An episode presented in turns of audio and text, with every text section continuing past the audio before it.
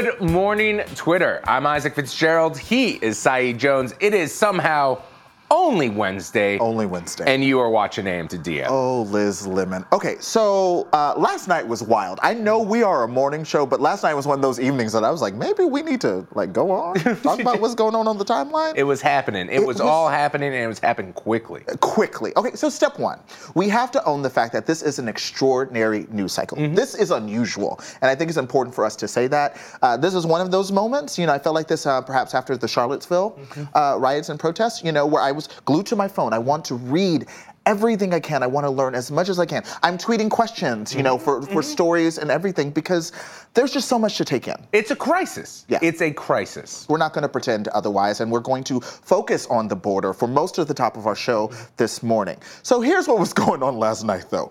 It was like, girl, we had the ranch. The timeline was like giving us everything. We had Kirstjen Nielsen. Mm. Walking into that Mexican restaurant in Washington, D.C., and walking her ass right on out. I A don't what- choice. a choice for dinner by that woman. Girl, I don't know who she thought she was fooling, so that happened. Um, so that was like absurd. I'm gonna put that in the absurd box. I like that, I like And that. then we got to like the depressingly mean box with Corey Lewandowski saying "womp womp" um, when you know someone was telling a, the, the story of a 10-year-old girl with Down syndrome um, being separated from womp womp. Saying womp, it's so disgusting. I'm sure you've all seen the clip already. It was fucking infuriating. the word deplorable comes Hmm. to mind. Um, and then we went from that to just like heartbreaking right before I was like, okay, I'm calling it a night. Rachel Maddow, uh, you know, watching in real time as she, you know, was processing that AP news about tender age facilities. We'll talk about that in a moment. Um, and, and breaking down. And it was like, girl, same. Here Yep. we are. Yep. Whew, so let's break it down. We're gonna go through these three hits. You ready, girl? Put on your bulletproof wigs. Kirstjen Nielsen getting served. Here's what JP Brammer had to say about her. As a Mexican American who worked in a Mexican restaurant, Kirstjen Nielsen reminds me of like half our customers. Hmm. Racists love Mexican food. They like mispronouncing our menu items and making you do their order over again. He added, I had that conundrum when I was a kid, like, so how can they hate us, but Mexican is their favorite food? But then you figure out how being a brown person works, and it's like, oh, right. They think both Mexicans and your food exist for them in the first place. And I, I just really appreciate kind of the nuance that that uh, JP brought to that bizarre. You're like, why would she go? I also wondered. Listen, I can't read Kirsten Gilson's uh, mind and Sure. Gilson's mind. I don't want to. It seems like a scary place. Um, but I was wondering, like, is this a stunt? Like that restaurant again, a Mexican restaurant after everything that's going on. Very on. close to the White House. Yeah, it's like just a few blocks, I believe, from the White House. It just like seemed like such a choice, Mm-hmm. and it made me think of Mike Pence, who also another stunt queen, uh, who loved you know walking into Hamilton, Mm-hmm. you know, when you're kind of like uh, read the room, uh, and then you know going to that football game, and then leaving like within minutes. I feel Yeah. like you know you just wonder. Yeah, I mean, listen, this is an administration that really knows how to make television. Mm-hmm. Um, and I know Kirstjen all of a sudden is getting praise from President Trump where he had been withholding that for a little while. So maybe she decided we can't read her mind. Yeah. We can't read her mind. But it sure was a choice. And I won't lie, it was kind of nice to watch her walk on back to that Shame. SUV. Shame. Uh, here's a tweet from CNN, speaking of shame, which at one point paid Corey Lewandowski to regularly appear on its network. Womp womp. While appearing on Fox News, former Trump campaign manager Corey Lewandowski dismissed the story of a 10 year old girl with Down syndrome who was reportedly separated from her mother at the US Mexico border. Uh, okay, so step one CNN, keep it cute. Jeff Zucker, keep it cute. Because again, I mean, people like Corey Lewandowski have regularly appeared. I know he's not doing this currently, but they have regularly appeared. He used to get paid by CNN. Yeah, mm-hmm. yeah, and now he's like he's got like that Harvard like Institute fellowship. You're just like, how are these people who are so toxic, obnoxious, and frankly heartless continue to be given platforms? And again, we are talking about a former Trump campaign manager mm-hmm. here. Now, often when a story like this breaks, we start looking for tweets to mm-hmm. kind of talk about it. People that are discussing it in a smart way, Yeah. in a thoughtful way, oftentimes in a funny way. Yeah. Uh, when it came to this moment with Corey Lewandowski, the only tweets we found said "fuck you." Fuck you. Fuck you. Fuck you. What the fuck? Fuck for fuck's sake. It was just there wasn't a lot to. Fuck you. Yeah, and uh, I agree. I say womp womp is the sound he will hear when he enters hell. There you go. I And then the news hit Rachel Maddow. Here's what Jarrett Hill had to say about that moment. Watching Rachel Maddow not even be able to speak, but literally break down crying, talking about Trump's latest development of, quote, tender age detainment of seemingly infants to toddlers has me a little shaken, sad, and disturbed. It was hard to watch. To which I say same, and it was. It was very hard to watch. If you've seen this clip, um, Rachel Maddow knows how to make good TV. Mm-hmm. She's very good at what she does. Mm-hmm. Uh, but many people who have been longtime fans were talking about how they have never seen her break down like this. And I want to be really clear about what happened, right? It's an AP update. This piece of paper gets slid to her. Mm-hmm. And we've been in this situation before. You don't know what's written in the prompter, you don't know what's written on the page, and you can really see it. As she's reading it, it was a gut punch. It hit her in the soul, and she cannot get the words out of her mouth. And I want to say I appreciate it because one, you know, that's difficult to do. Like she, you know, tweeted that she was frustrated that she did not intend to like cry on camera, that she didn't want to become like the center of that moment, mm-hmm. right?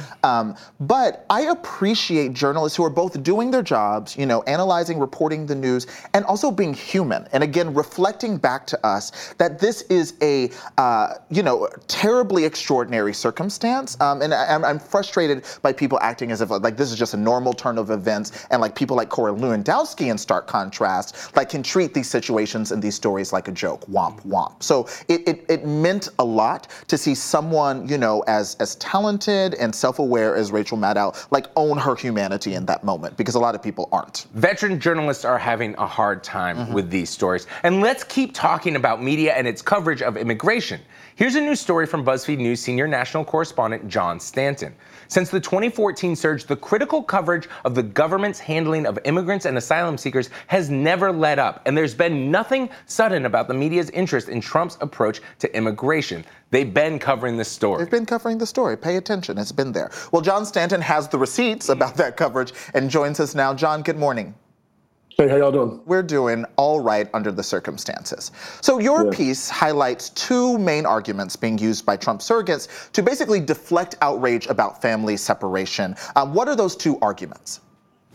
I mean, the, the, the, the, basically the one is that you know this is something that was kind of started by the Obama administration, and there's nothing new to this.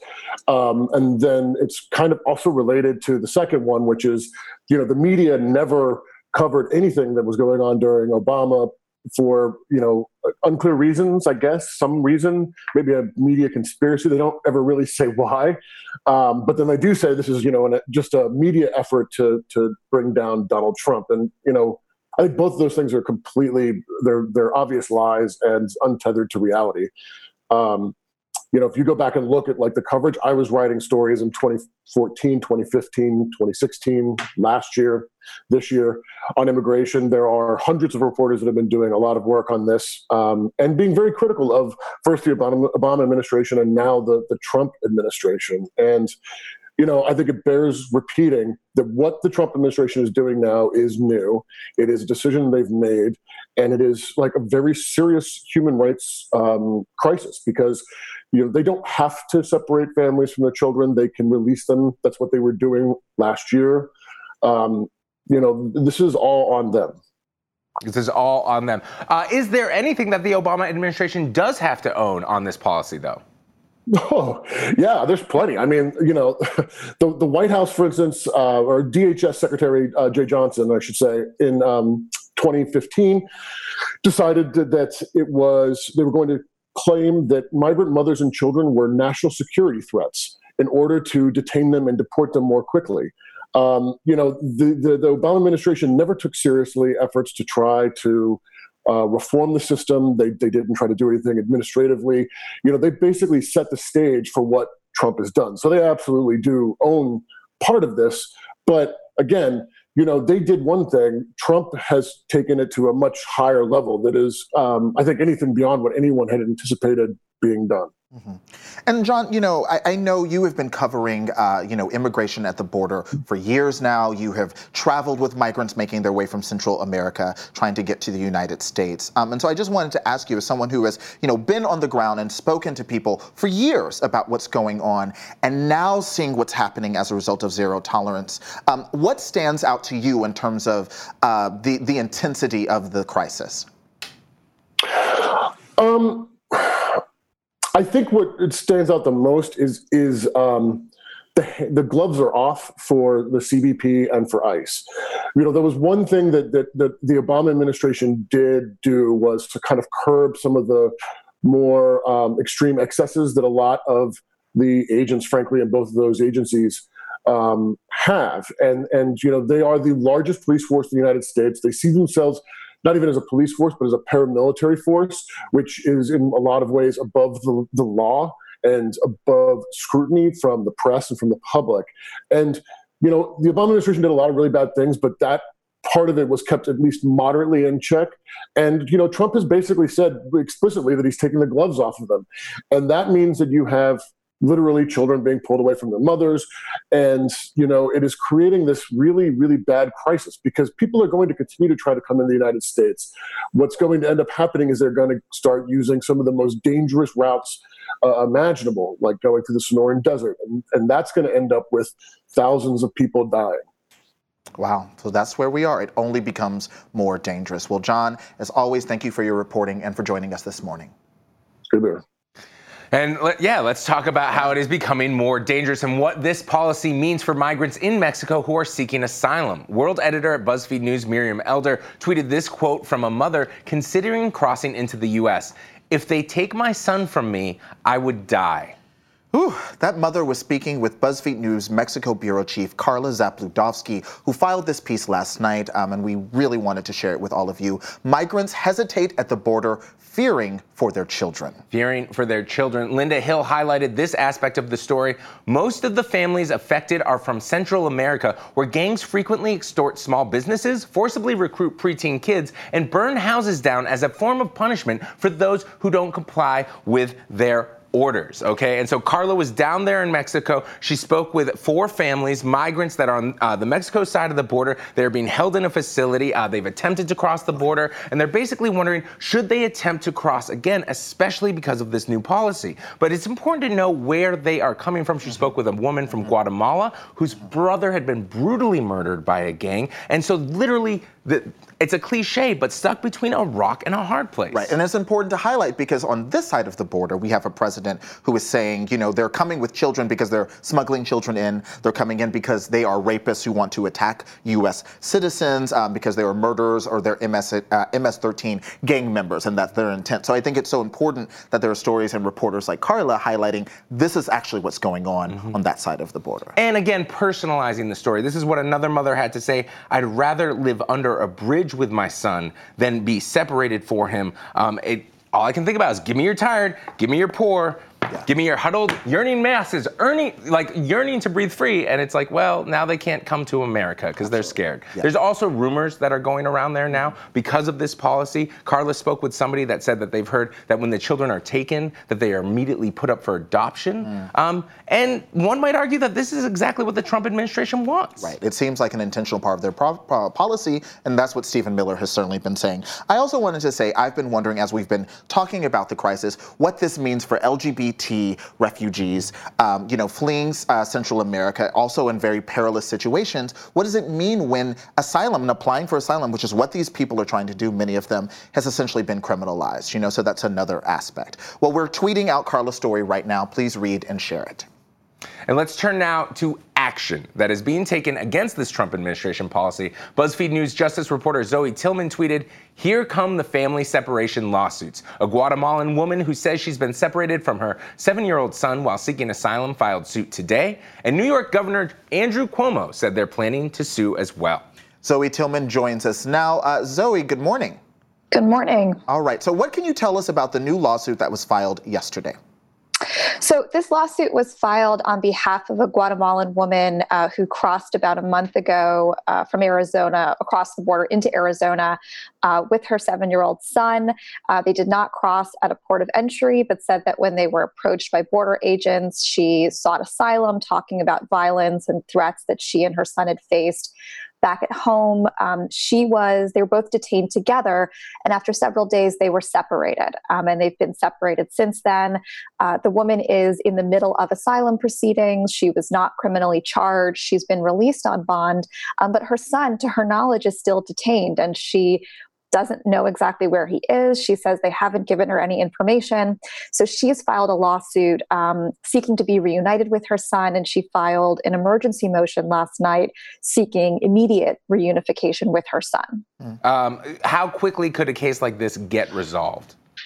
So, an emergency motion for a temporary restraining order uh, sort of pushes the court to act pretty quickly. It is it's temporary action, um, but it would force the issue a lot sooner. I should say this case only affects this woman and this family, but there are uh, there is another case out there filed by the ACLU that is a proposed class action and they're seeking a much broader nationwide injunction concerning reunification of families. As you noted, Andrew Cuomo, the governor of New York, has pledged a lawsuit that I think would also be broader than uh, a single family. We haven't seen it yet, but that's my understanding. Um, and then there are other cases out there. You know, there's a criminal case down in Texas where a magistrate judge in the context of that criminal case where you have another woman who's been separated from her child She's no longer incarcerated, she's in immigration detention. But this judge is also considering whether he should, in the context of a criminal case, order federal authorities to reunite families once parents are out of criminal incarceration. And, and, Zoe, because I do believe that this, these are just the beginning of a lot of lawsuits like this we'll probably be seeing.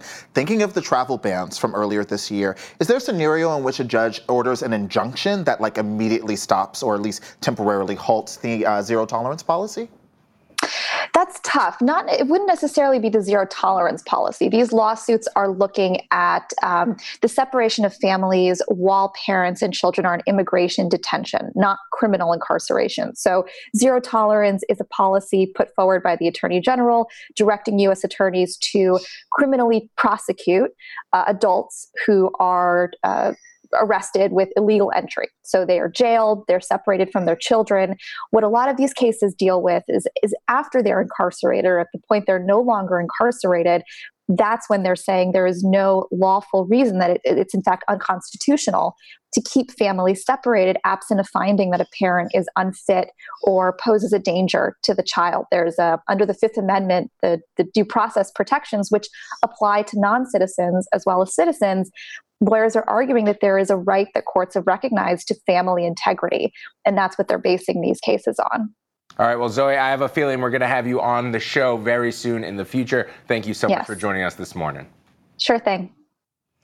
All right, well, uh, it's time for five tweets, uh, and we're going to keep them very topical today. Can you guess what we're? Is there going to be a theme? I don't know. There's going to be twenty dollars on our topic All today. All right, Girl, interesting. Child, I wish every time I hit this button, Corey Lewandowski got like a hit in the stomach. Mm, anyway, it's one let's of the pretend. tweets is a bit. Let's Anyways. pretend. Let's go for it. Brittany Daniel. Take that. On, on, MSNBC, a Catholic priest was asked about Jeff Sessions quoting the Bible to justify the administration's horrific immigration policy. The priest said this even the devil quoted scripture. Even the devil quoted scripture. yep. It's the gift Bloop. that. Yep. Listen. To be honest, I'm just I, that moment actually had me feeling really good to see a Catholic priest out there, kind of being like, "Look, this is not what we as Christians, as Catholics, are supposed to be about. And I feel like there's a lot of Americans feeling that way from a lot of different religions right mm-hmm. now. Dan Reynolds yesterday talking about the Mormon church. Everybody hasn't lost their minds, mm-hmm. and that's important to remember. And that is important to mm-hmm. remember. All right, here we go.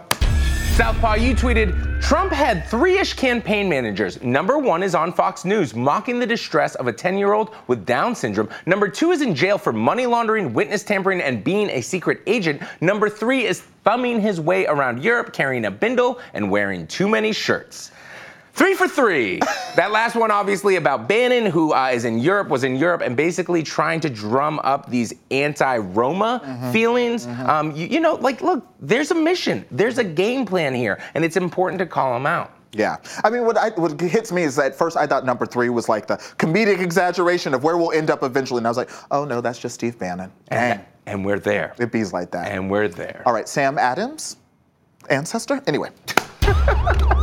Actually, they're not really cages, is definitely the side of history you want to be on. Yep. Yeah, I'm not even playing with you girls in terms of are there cages or not. We are not I am not going to argue with you about like chain link fences. We're not doing that. Can you believe like that? That if you find yourself, don't you just at least have a second thought of like, mm-hmm. huh? I wonder, hmm, yeah. I wonder how this is going to look, how you, this is going to play out. You got me smooth fucked up if you think I'm going to devote my energy to that preposterous argument. All right, here's one of my favorite ones of the day. Oh God. oh no, she tweeted. You tweeted. Punches Corey Lewandowski in the dick. Womp womp. yep. I'm sorry. I'm pissed and I loved it. Go for it. I just, I was raised in a nonviolent Buddhist household, but girl, I just might have to. I was raised Catholic, so I was Oh, okay. not. All right. Let's get into it. Morning show host. What can we say? All right, tweet of the day. You ready? From icon, keep it legend, Ira Madison. Let's go. Did having two white women's names combined make Kirstjen bold enough to dine at a Mexican restaurant? Questions that need answers. Sometimes you gotta laugh. Questions that need Sometimes you gotta laugh. It's like, did she get a superpower They just- when she had that? They just keep making Frozen reboots. There's I like a just in there somewhere.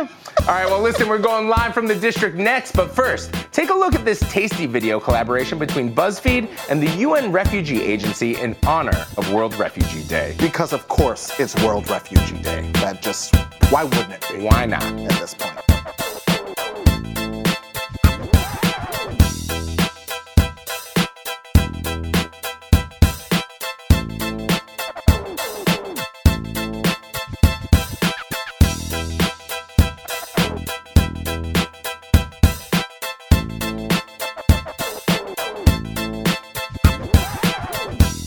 Back. Okay, we now go live from the district with BuzzFeed News White House correspondent Tarini Parti. Uh, Tarini, I'm excited about this. Where are you this morning? Hey guys, we are outside MXDC. This is the Mexican restaurant where uh, DHS Secretary Kirstjen Nielsen faced a lot of protesters last night. She was here eating dinner with her chief of staff when a group of protesters showed up and heckled her. They repeatedly chanted shame, shame at her, and now the videos of those protests and her departure are all over the internet. Sure are. Sure are. Do we know anything about where these protesters came from, who they were, how they knew where she was eating dinner? So, our understanding is that the protesters were from the DC chapter of the Democratic Socialists um, and that they were tipped off by a diner who was here last night eating alongside uh, Kirstjen Nielsen. All right, see something, say something. Here's a tweet from Politico's Jake Sherman on Trump's visit to the Hill last night. Wow. Trump, is Mark Sanford here? I just want to congratulate him on running a great race. Room goes silent. Trump then called him a nasty guy, and the room booed a bit. Wait, so the, the Republicans started boo? Okay, anyway, here's a tweet from Lissandra Villa. Uh, it made me mad. Representative Walter Jones says about Trump comment regarding Mark Sanford, uh, said Trump talked for 45 minutes straight and no one had a chance to say anything. It's just incredible him walking in and, you know, shaming Sanford. Anyway, Tarini, along with that moment, uh, what did Trump talk about during that 45 minute meeting? Right. So the president didn't really talk that much about immigration. That was a topic that Republicans really wanted to hear from him on. He talked about uh, more like his, you know, campaign rallies. He talked about tariffs and North Korea. He painted kind of a rosy picture of what the administration has been doing and didn't really leave any room for Republicans to ask him questions or even try to press him on this controversial issue of uh, migrant families being separated from their children. So literally, they have questions, and he's like, I'm not to give you time to ask it or have answers. And hasn't he done this before recently, the, the exact same scenario of him just kind of uh, stalling? That's exactly right. He did a very similar thing when he spoke to Senate Republicans during one of their lunches. And uh, from people I've talked to, we're kind of calling this a, a, Trump filibuster. You know, he goes to the Hill and essentially just keeps talking so that Republicans don't have time uh, to ask him questions. Filibustering his own party. That said, are we likely to see any congressional movement on this policy or any Republicans really speak up and take a stand? There are Republicans who are trying to speak out, who are trying to push the president, not really using forceful language at this point, but using kind of softer language to push the president. Uh, the president did talk about two immigration bills that House Republicans are considering. He said he would endorse either of those bills. The compromise bill does deal with uh, the, the, separation issue, uh, but Republicans were, re- were really looking to the president to put his weight behind this issue, uh, behind this bill, to really endorse it strongly. And he kind of said he's fine with both. And some Republicans feel like that was not enough for them to get to get the votes that they need to pass that bill. Okay. Well, Tarini, I know uh, Democrats weren't invited to the filibuster fiesta uh, last night, but what were some standout reactions from Democratic congresspeople? We saw some Democratic members actually outside where this meeting was happening in the basement of uh, the House on the Hill. So we saw some Democrats out there trying to protest a little bit. We saw them really get their uh, point across that what is happening at the border is not okay. Uh, but we also have uh, Democratic leaders like Chuck Schumer who've said that this is an issue that can easily be resolved by the president just picking up his phone. That they're really the legislative action here is unclear what they can do in terms of actually fixing this um, issue of uh, migrant families being separated from their children. They can try to deal with the other immigration issues, for example, dealing with uh, the Dreamers. That's been an issue that's been going on for months. But on this particular issue, Democrats feel like Republicans can just push the president to pick up the phone and fix everything. Pick up the phone, but he's too busy shading Mark Sanford. Well, here's a tweet from BuzzFeed News highlighting impact from your reporting, Tarini. Joe Hagin, a top Trump aide, is resigning a day after BuzzFeed News reported his ties to backers of an alleged sex cult.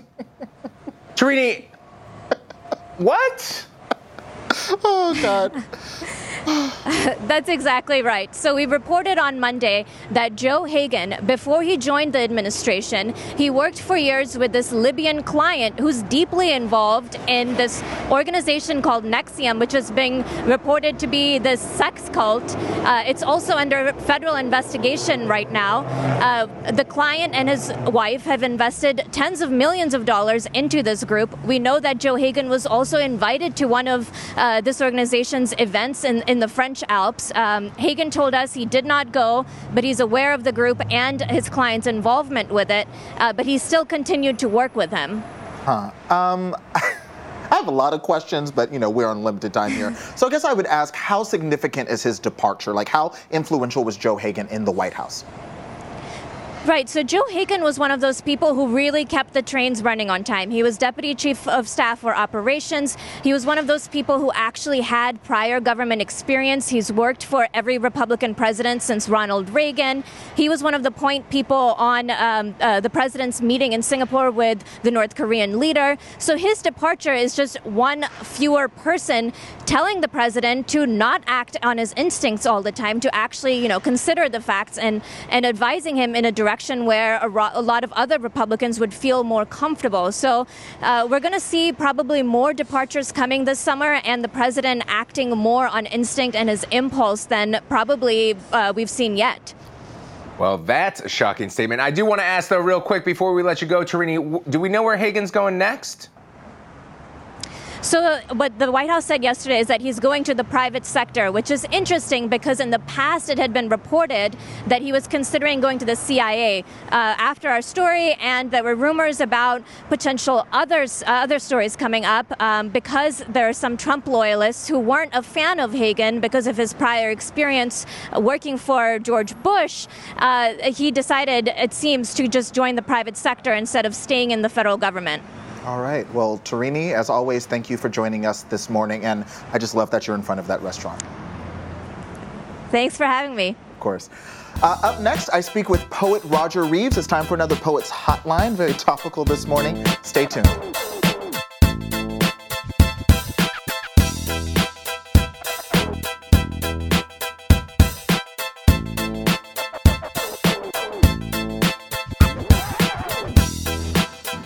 Welcome back. This is Poets Hotline, and right now I'm joined by Roger Reeves, Whiting Award winning poet and author of the incredible poetry collection, King Me. Roger, good morning.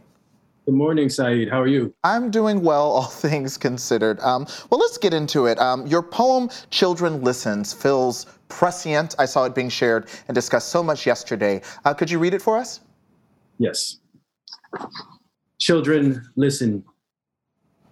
It turns out, however, that I was deeply mistaken about the end of the world. The body in flames will not be the body in flames, but just a house fire ignored. The black sails of that solitary burning boat rubbing along the legs of lovers flung into a Roman sky by a carousel. The lovers, too sick in their love to notice a man drenched in fire on a porch, or a child aflame mistaken for a dog, mistaken for a child, running to tell of a bomb that did not knock before it entered in Gaza with its glad tidings of abundant joy. In Casmiras, a god is weeping in a window, one golden hand raised above his head as if he slipped on the slick rag of the future. Our human kindnesses, unremarkable as the flies rubbing their legs together while standing on a slice of cantaloupe. Children, you were never meant to be human. You must be the grass. You must grow wildly over the graves. Ooh, wildly over the graves. Um, I guess to start, Roger, where did this poem start for you? What was the first spark? The first spark actually started with uh, the image of the God in the window, which I saw in Krakow in 2012. It's a stained glass window uh, that's really beautifully done at this basilica uh, in in Krakow, and I and it was just it was God with a flaw, right? God worried or troubled, which is not the way that I grew up sort of thinking about God. And then the next portion portion of the poem that sort of came were the last three lines. Actually, um, I heard those last three lines, and I wondered sort of where they came from.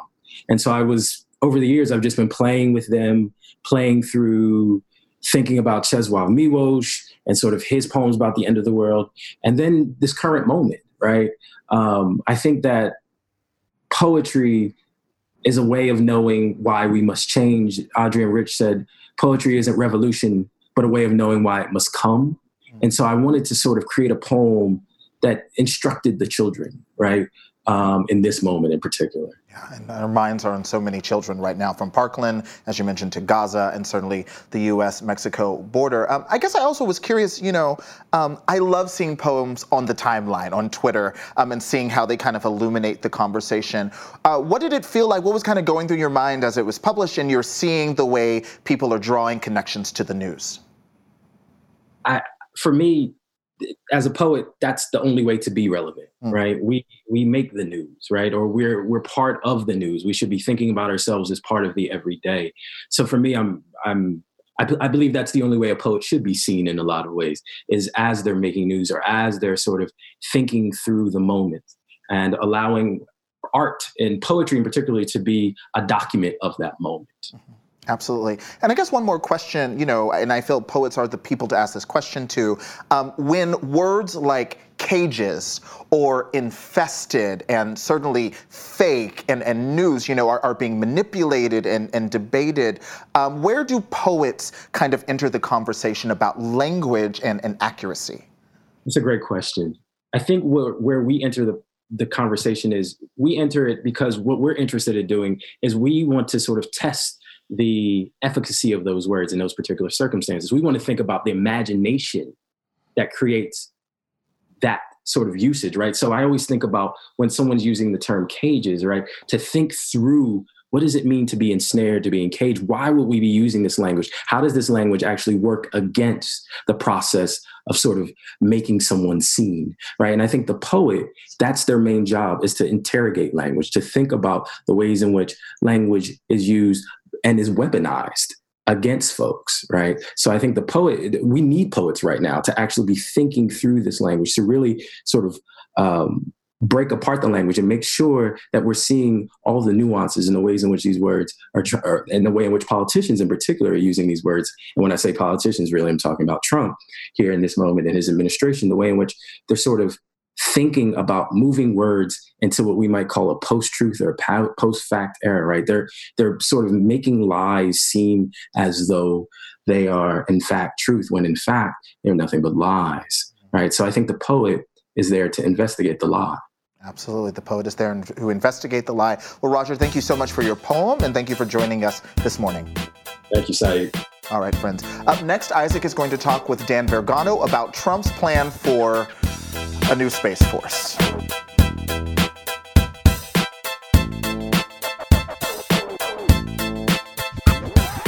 For everyone that maybe feels like we're living through a bad science fiction movie, Dan Vergano, BuzzFeed News science reporter and national treasure, is here to walk me through Trump's latest Space Force. Dan, how are you doing this morning? I'm good. How are you, Isaac? I'm good. I'm doing good. Uh, you know, thinking about the militarization of space. Uh, I want to start here. What is Space Force? Uh, are we trying to fight aliens? Is uh, if I signed up for it, would they forgive my student loans? Uh, they would pay to send you to night school to get that electrical engineering degree uh, that you always want, uh, and uh, you know you'd get to spend a lot of time in Fort Collins or Colorado Springs looking at a screen. That would be dynamite, I'm sure. Um, rather than aliens, what they'll mostly be fighting are the other uh, branches of the armed services, the Army and the Navy and the Air Force, for money. That is mostly a uh, thing to let them fight it out for uh, more war machines and money in the Pentagon. All right, that I mean, I want to get into how this affects all the branches of the government in just a second. But first, you shared this piece by BuzzFeed News' own Cora Lewis. You wrote, "The president has once again directed the Pentagon to create a space force." So, how many times has he pushed for this, and is it actually sticking this time? This is the third time, and this is the most serious time he's actually directed them to do something. Uh, whether it sticks or not is up to the Congress. The uh, Senate just finished his defense bill the House has to wrestle with that. If they put language in there saying uh, we're cool with this and uh, passed it, then presumably the president could sign into law uh, sixth branch of the armed services. But it's not so simple as that. Um, of course, there's not people. In, there's some people in Congress who think it's a great idea. Some people who don't. And typically, you just don't, uh, on a whim, just because the president says let's do it, uh, create a whole new uh, building on the Pentagon. You know, make it into a hexagon. just make another wing. All right. Dab's mom tweeted. Why are we trying to create a space force when we don't even have the technology to tell us what our pets are saying to us? Like, get your priorities straight. The creation of a space force has been a topic of debate for years. I mean, again, I, my mind, of course, goes straight to we have NASA, we have an Air Force, we have a Navy. Uh, why has this always just been this constant debate? Uh, well, uh, it turns out if you are running an Air Force, um, you might want to spend your money on airplanes and promote people who uh, fly airplanes and not so much spend them on space stuff and people who fly satellites. So the people who do that sort of thing for the Air Force um, really, really, really would like a uh, space force of their own so they can promote each other to be generals and have control of the money. Uh, so instead of going to F-35s, it goes to you know buying rockets and more satellites like they want. Uh, in Congress, there's a serious sort of concern that the Air Force is too hidebound and uh, not spending enough money on uh, a resilient, they call it, um, space force to handle um, the Russians, the Chinese suddenly blowing a bunch of our satellites out of the sky. Uh, we've been too busy spending money on bombers and fighters. So that's where the tension has come from mostly.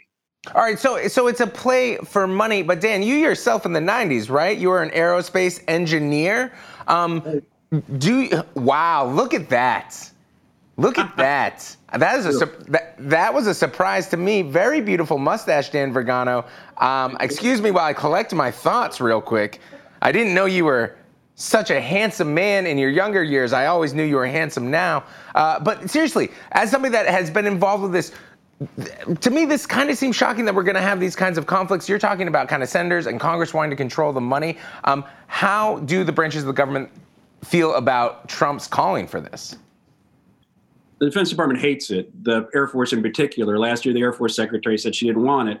I mean, why would she want to lose control over all the money and personnel uh, that come with being the Space Force, actually, which is what the Air Force is? There's a National Reconnaissance Office in NASA, as you say, but the Air Force is very uh, heavily involved with those as well. Um, the defense secretary last year said he doesn't want it. I mean, why does he want another bureaucracy to fight with? Essentially, has five branch bureau branch chiefs actually uh, fighting with each other for money now he wants another one, a sixth one to, to add to the fight and demand more money. And it's another that's a headache for him. But uh, this call by the president, the direction to take a look into it, is him telling the Defense Department to get in line and at least think about how they would do it. Um, so we'll see. We will see. Well, Dan, thank you very much for joining us this morning. I highly recommend you maybe think about bringing back that mustache. Think about it. Isaac. I'll, I'll give it serious thought that it considers, much like this direction to create an Air Force, Space Force, rather. Yeah. Very nice wrap there, Dan. Really appreciate it. Uh, listen, don't go away. Up next, Ben Smith is sitting down with Dan Pfeiffer.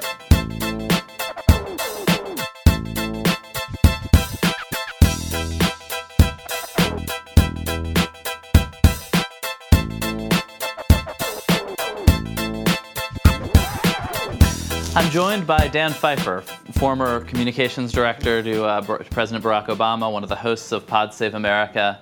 And um, when I back when I covered him, one of the people who I think, understood the convergence of politics and media. One of, the, one of the few people who wasn't totally shocked when I left political reporting and came to work for BuzzFeed. He's the author of Yes, We Still Can Politics in the Age of Obama, Twitter, and Trump. Um, and I guess I wanted to ask you something first about these kind of changed politics, yeah. which is that it seems like Barack Obama continues to play by the old rules. I think all we've you know there's this huge crisis right now around the separation of kids and parents at the border. All we've heard from him is a retweet of Michelle Obama's tweet of Laura Bush's statement. You know, why, why is he silent? Well, I haven't talked to him this week about any of his decision making around this. I think, so I, I, will answer this question in the context of what, what I know of him from working for him and knowing for him over a decade, which is he always wants to weigh in at the moment where he thinks he can be most effective to what is the longer, larger strategic goal here. Mm-hmm. And so the, fir- uh, the, former First Lady weighed in along with Laura Bush, along with previous former First Ladies, about this issue. And that, and maybe maybe the view is that in this case, mothers may be the best vehicles. I think if he saw a moment where he said, if I come out and speak, if I were to tweet or give a speech or Snapchat or whatever your thing in the moment would be, and that would make an actual difference in reuniting these children with his parents, he would absolutely do it. If it was just for the purpose of making himself feel better or making or just making his supporters feel better with, with no actual impact, then it wouldn't make sense. This is a debate we would have in the White House all the time. It's not like as president, it's not his job to narrate the news. It's his job to speak to the country and move an agenda forward. The current president does seem to think it's his job to live tweet the news. Yes, yes, he has it. Like literally, I, I used to mean it in terms of like narrate the events of the world. He means right. literally to narrate the news happening on one network. Yeah. Yeah, I mean, I wonder. Do, do you think? Because I also think there's a sense, a very traditional sense. There's only one president at a time. That the tradition, you know, that George W. Bush stayed out of Barack Obama's way, and that there's a traditionalism to him that is about that he's not going to be out there as a public figure during his successor's presidency, which feels I don't know who made that rule. I'm not sure it's a rule anymore. Do you, do you think he's sort of constrained by these old media rules, these old political rules? I think it's uh, he's actually thinking about this in terms of new politics, which is so right now. Let's take the child separation issue, which you have for the, one of the rare moments in Trump's presidency. You have Republicans actually speaking out against Trump on this. And so one way to change that dynamic, and you know, Mitch McConnell said yesterday, I, assume this to be true, that every Republican senator would support a bill that would end this child separation policy. One way to change that would be to polarize the issue around Obama and to send everyone back. Like for this moment, people have come out of their corners, their sort of tribal partisan corners. And if Obama got in the middle of it, maybe that would send it the other direction. And that that we also had to make those decisions in the White House when you were dealing with House Republicans, where if he took a victory lap on some sort of legislation they had to pass, then they wouldn't pass it. And so I, I think it's more understanding the nature of polarized politics today and where you can have impact as a partisan voice. Uh, specifically on the immigration crisis, do you do you do you feel like in retrospect that you guys opened some of these doors?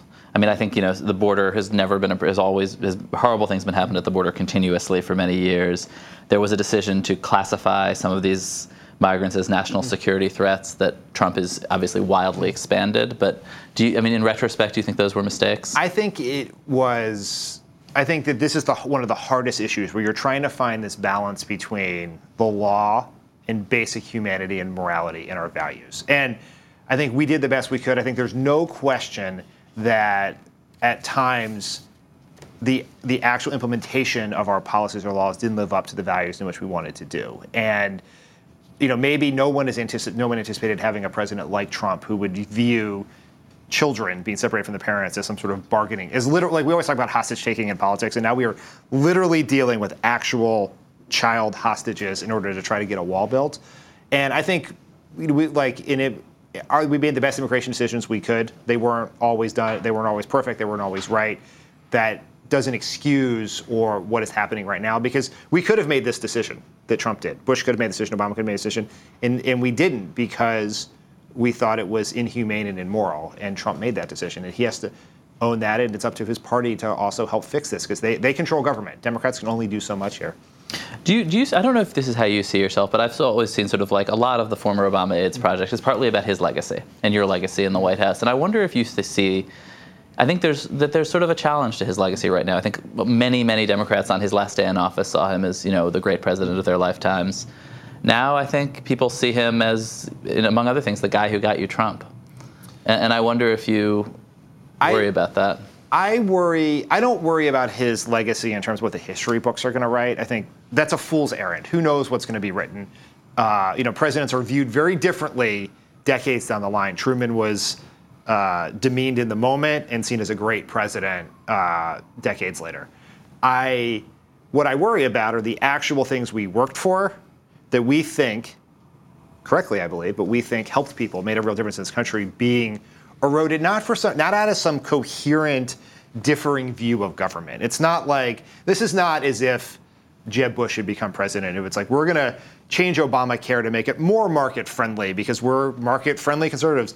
Where it's simply just sort of this nihilistic knock the blocks over toddler tem- temper tantrum just because it has something with like Obama's name on it. And so I worry about the real world policy impacts as opposed to what the next Doris Kearns Goodwin is going to write about Barack Obama in 2050. Yep. I want to get to 2050, and then I can worry about what gets written in the history books later.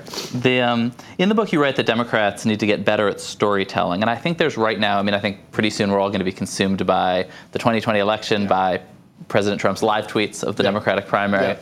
And it seems like there's a, you know, should should that story the Democrats are telling should it be about like a return to normalcy in some sense, or do you think? And I think other people are saying, well, no, Democrats sort of need their own Trump. They need someone who is who has his sort of fluency in this moment. My friend David Axelrod always says that president that elections are about in nominating processes in presidential elections are about finding the replacement, not the replica. I think it'd be a huge mistake if Democrats looked at Trump and said, we need our own Trump. We need, I think it's a mistake, I, I joke about this, to be a paler shade of orange, right? We have to, we, we, we cannot win that way. We have different strategies. This is part of a polarized America. Republicans win when fewer people vote. That is just a simple fact of the nature of who is of the voting age in America right now. And so Trump want you Trump is a perfect candidate for Republicans because he can he's very good at making it seem like the choice doesn't matter, to breed cynicism, to breed anger and division, to make it so messy you don't want to get involved if you're a uh, you know a potential voter. Democrats, I think, need to, as I write in the book, need to take the lessons of Obama and update them to the modern era because Obama didn't run against Trump. But the lessons of Obama rather than the lessons of Trump. Yes, absolutely. That we, we need to be inspirational, hopeful. I think we should be the bizarro Trump. Like, I think we should, just because he lies all the time, we shouldn't lie. We should be so assiduously fact based that our arguments are impossible to pierce. To pierce. You know, Obama used to tell us when he would give a speech, and he, he would call it, this uh, this annoys me to say this publicly. He called it the Pinocchio test. He was he gave a speech about Paul Ryan's budget in 2010, and he told uh, Gene Sperling, who was the, doing the the economic advisor at the time, he said, "Gene, I want I don't want a single Pinocchio referring to the Washington Post fact checker for this speech. It's going to make him feel very good. Yeah, the Washington Post fact checker is going to feel great. Gene too, and but and so I think we need to uh, take that approach because people are so cynical right now that if you give them an inch to say you put too much spin on this ball, they'll think you're just like Trump. So we have to be inspirational, hopeful, thoughtful, and fact-based. And finally, for our, for our audience out on Twitter, you are the author, as well as of this great book, of one of history's worst tweets. Yes. Which I think I don't even want to like attempt to tell yeah. exactly tell the story of yes. or repeat. It yes. involved being under anesthesia. Yes. Do not tweet under anesthesia. Yes. I just wondered if you had any other like lessons for tw- that you had learned from that about navigating Twitter. Well, I think read your tweet before you tweet it. That would be one. Don't tweet under anesthesia. If you want to hear that story, buy the book. Um, and but my lesson for Democrats, I spent a lot of time on Twitter in this book because Twitter has changed politics in a whole host of ways. Many bad, some very good, I think. But it is the now the it's sort of the lingua franca of politics. You got to be good at it, and that means being authentic and real. And this is where, as much as we hate Trump's tweets, they are a window into his soul in that moment. And if you're if you're a Democratic politician and your tweet looks like a 280 character version of the press release you're going to put out, then it's not real. It has to sound, you have to speak in the language, seem real, seem authentic. Don't do it under anesthesia. Check your typos because in my case, they can be devastating. Uh, and, but you've got to get good at it. And if, we're, and if we're not good at it, we're not going to win, as sad as that may be. Well, Dan Pfeiffer, author of Yes, We Still Can, thank you so much for, uh, for joining us on AM to DM.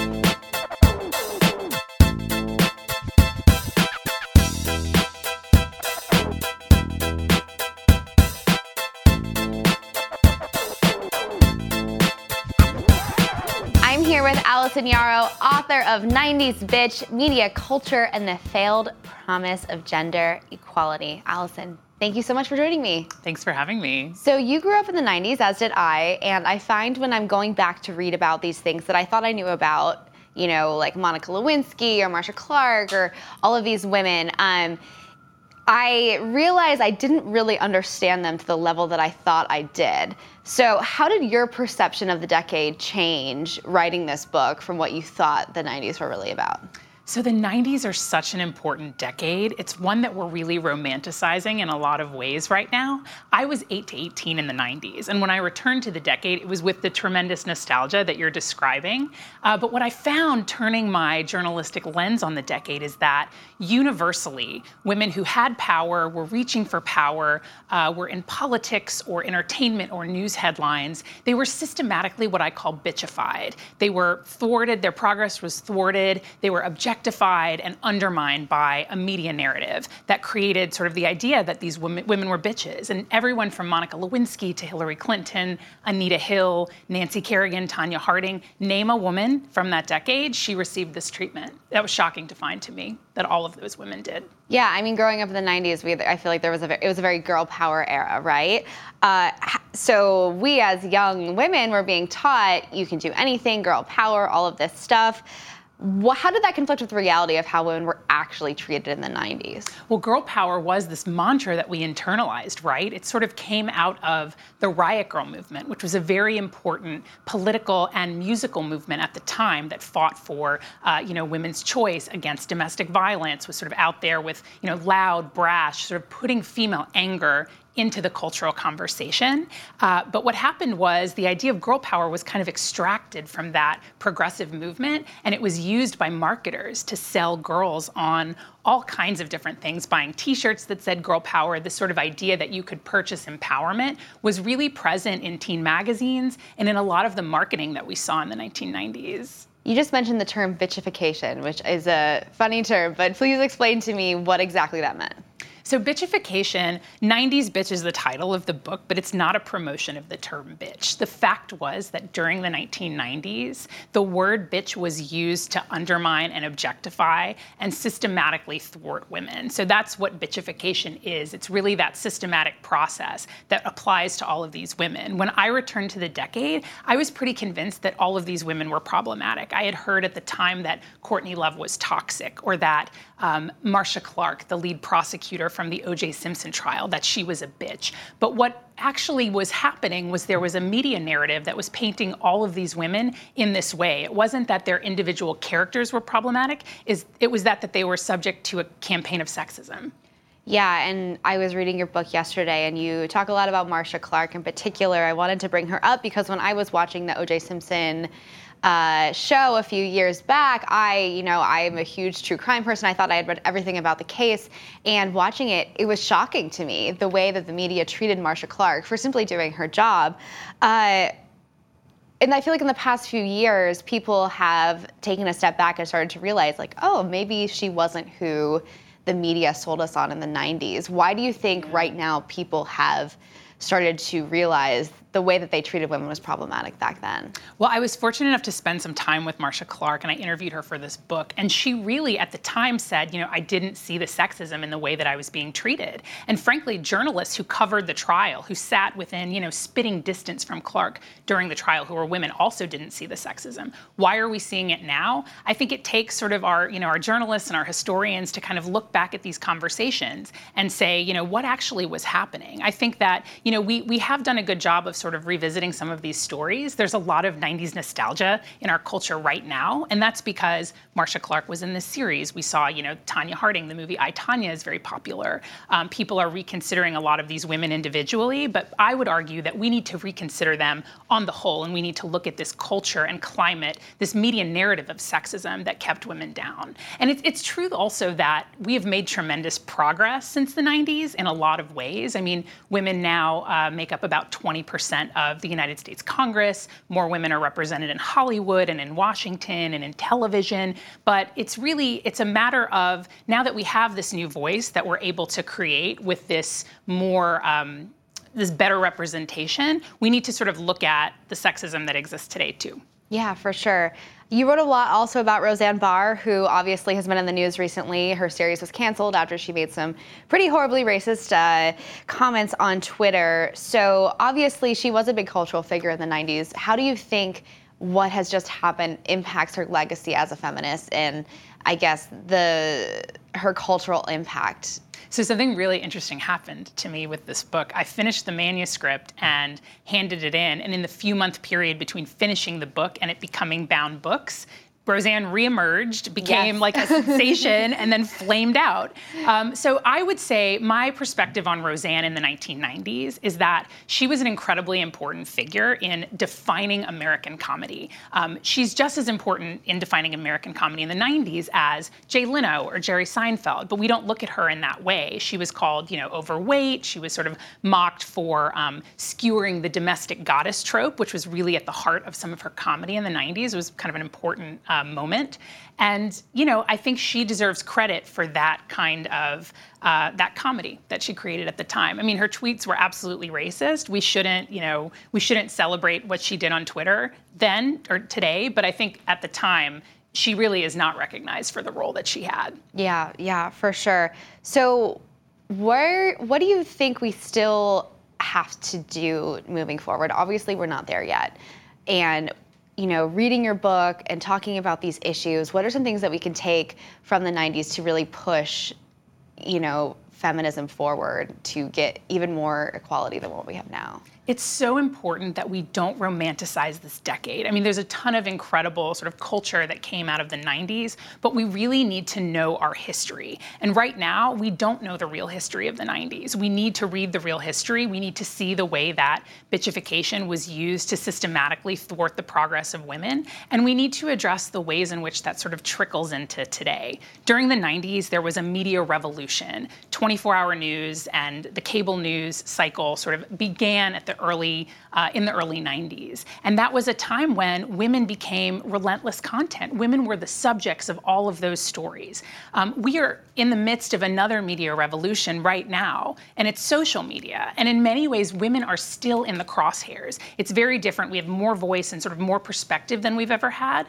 But you know, some 80% of women said in a recent survey that they have experienced online harassment before. We don't need statistics to tell us that women experience online harassment. But the new variety of sexism that has sort of come about because we have more voice and because we have more perspective, sort of as women, uh, we need to figure that out too. Yeah, yeah, for sure. Allison, thank you so much for joining me. 90s Bitch is available now. Go read it. Up next, Isaac and Saeed react to your tweets.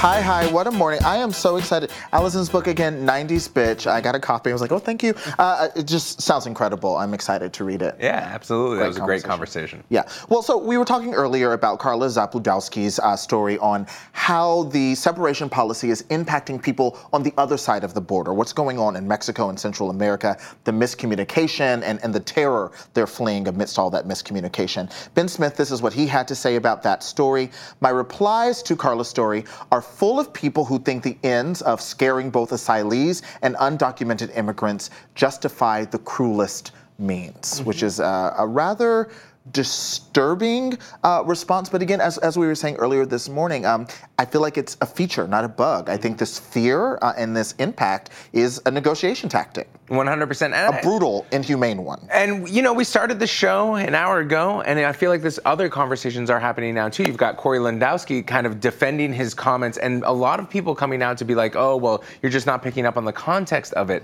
And again, there's so many people ready to step up and defend these actions. Right. And, and Corey Lewandowski's uh, tweet this morning at 9:30. It's absolutely in line with the way John Stanton pointed to trying to deflect to the Obama administration, and no one talked about what happened, and obviously a lot of people have. So. Anyway, uh, Pix Maven reacted to journalists like Rachel Maddow and us. We're rather emotional at times. Um, and this is what you had to say. It's so very important that journalists show their human side. Yes, objectivity is key, but journalists are human, and the news is a fucking nightmare 24 7. Mm-hmm. Yeah. I, I think this is one of the things that's nice about being a journalist in this day and age, mm. um, is that there is an allowance for for you to have a personality. And I think it's one of the things that BuzzFeed and BuzzFeed News has really done a great job of encouraging. Um, so I feel free to be myself uh, when I'm up here with you. You know, of course, that sometimes means I get emotional or I get upset, but I think that is part of processing this information as it comes in. Yeah, and recognizing where you fit into the conversation. I think journalists like Tarini Parti, for Mm-hmm. example, um, so gracefully navigate, you know, focusing on the reporting. She does not really tend to center herself in her own opinions and what's going on. And I think that's valuable. And then, you know, Isaac and I can enter the conversation in a different way. Um, because I'm not going to be a part of gaslighting people. I'm not going to stand here with a straight face and a plastic smile um, and just ask like it's just another day in America. It's not just another normal day at all. So 100%. Well, Nichelle Stevens with a political thought here. Over the past century, this country has simultaneously expanded the definition of who is white while also narrowing the definition of who is human. Whew. All right, I mean, yeah, I mean, like, look, this is She the other thing. that. It's not another day in America, except it is another day in America, and there's a long history here. a long, long history that a lot of people are drawing parallels to, right? In the history of internment camps, the history of Ellis Island. I mean, you just, we're paying attention, all right? Uh, Rita Mack, you pulled this great quote from poet Roger Reeves. I was so happy we were able to have him join It was this so morning. Um, beautiful. It was so beautiful. He's just so eloquent. The poet is there to investigate the lie. Um, I woke up this morning and one of the first things I did was start reading um, Terrence Hayes' new book. He's going to be on the show uh, later this week, I believe, his poetry collection. And it just kind of reminded me that as language is being kind of manipulated and warped, you know, poetry's job again is to kind of look at language uh, dead on. And so I just, it's a, it's an art and it's valuable inherently, but also it's a valuable resource, I think, in terms of. And in times like on. this, you need to turn to art. You need to turn to the written word or these spaces where you can really think about what's going on here um, and, and again, how it matches up Absolutely. with history. Well, listen, thank you so much to our guests, John Stanton, Zoe Tillman, Tarini Parti, Roger Reeves, again, fantastic, Dan Vergano, Stephanie McNeal, Ben Smith, Allison Yarrow, and Dan Pfeiffer. What a wonderful conversation that, That was, pretty between cool. him and that Ben. That was really cool. Ben didn't shade anybody. it was like his shade setting was like at a one, at a one. It down. Yeah, he turned it anyway, down. thank you all for joining us. We will see you tomorrow. It will be Thursday. Nice it will job. Thursday. We got there. Yeah, you got 10 it. a.m. We'll see you then.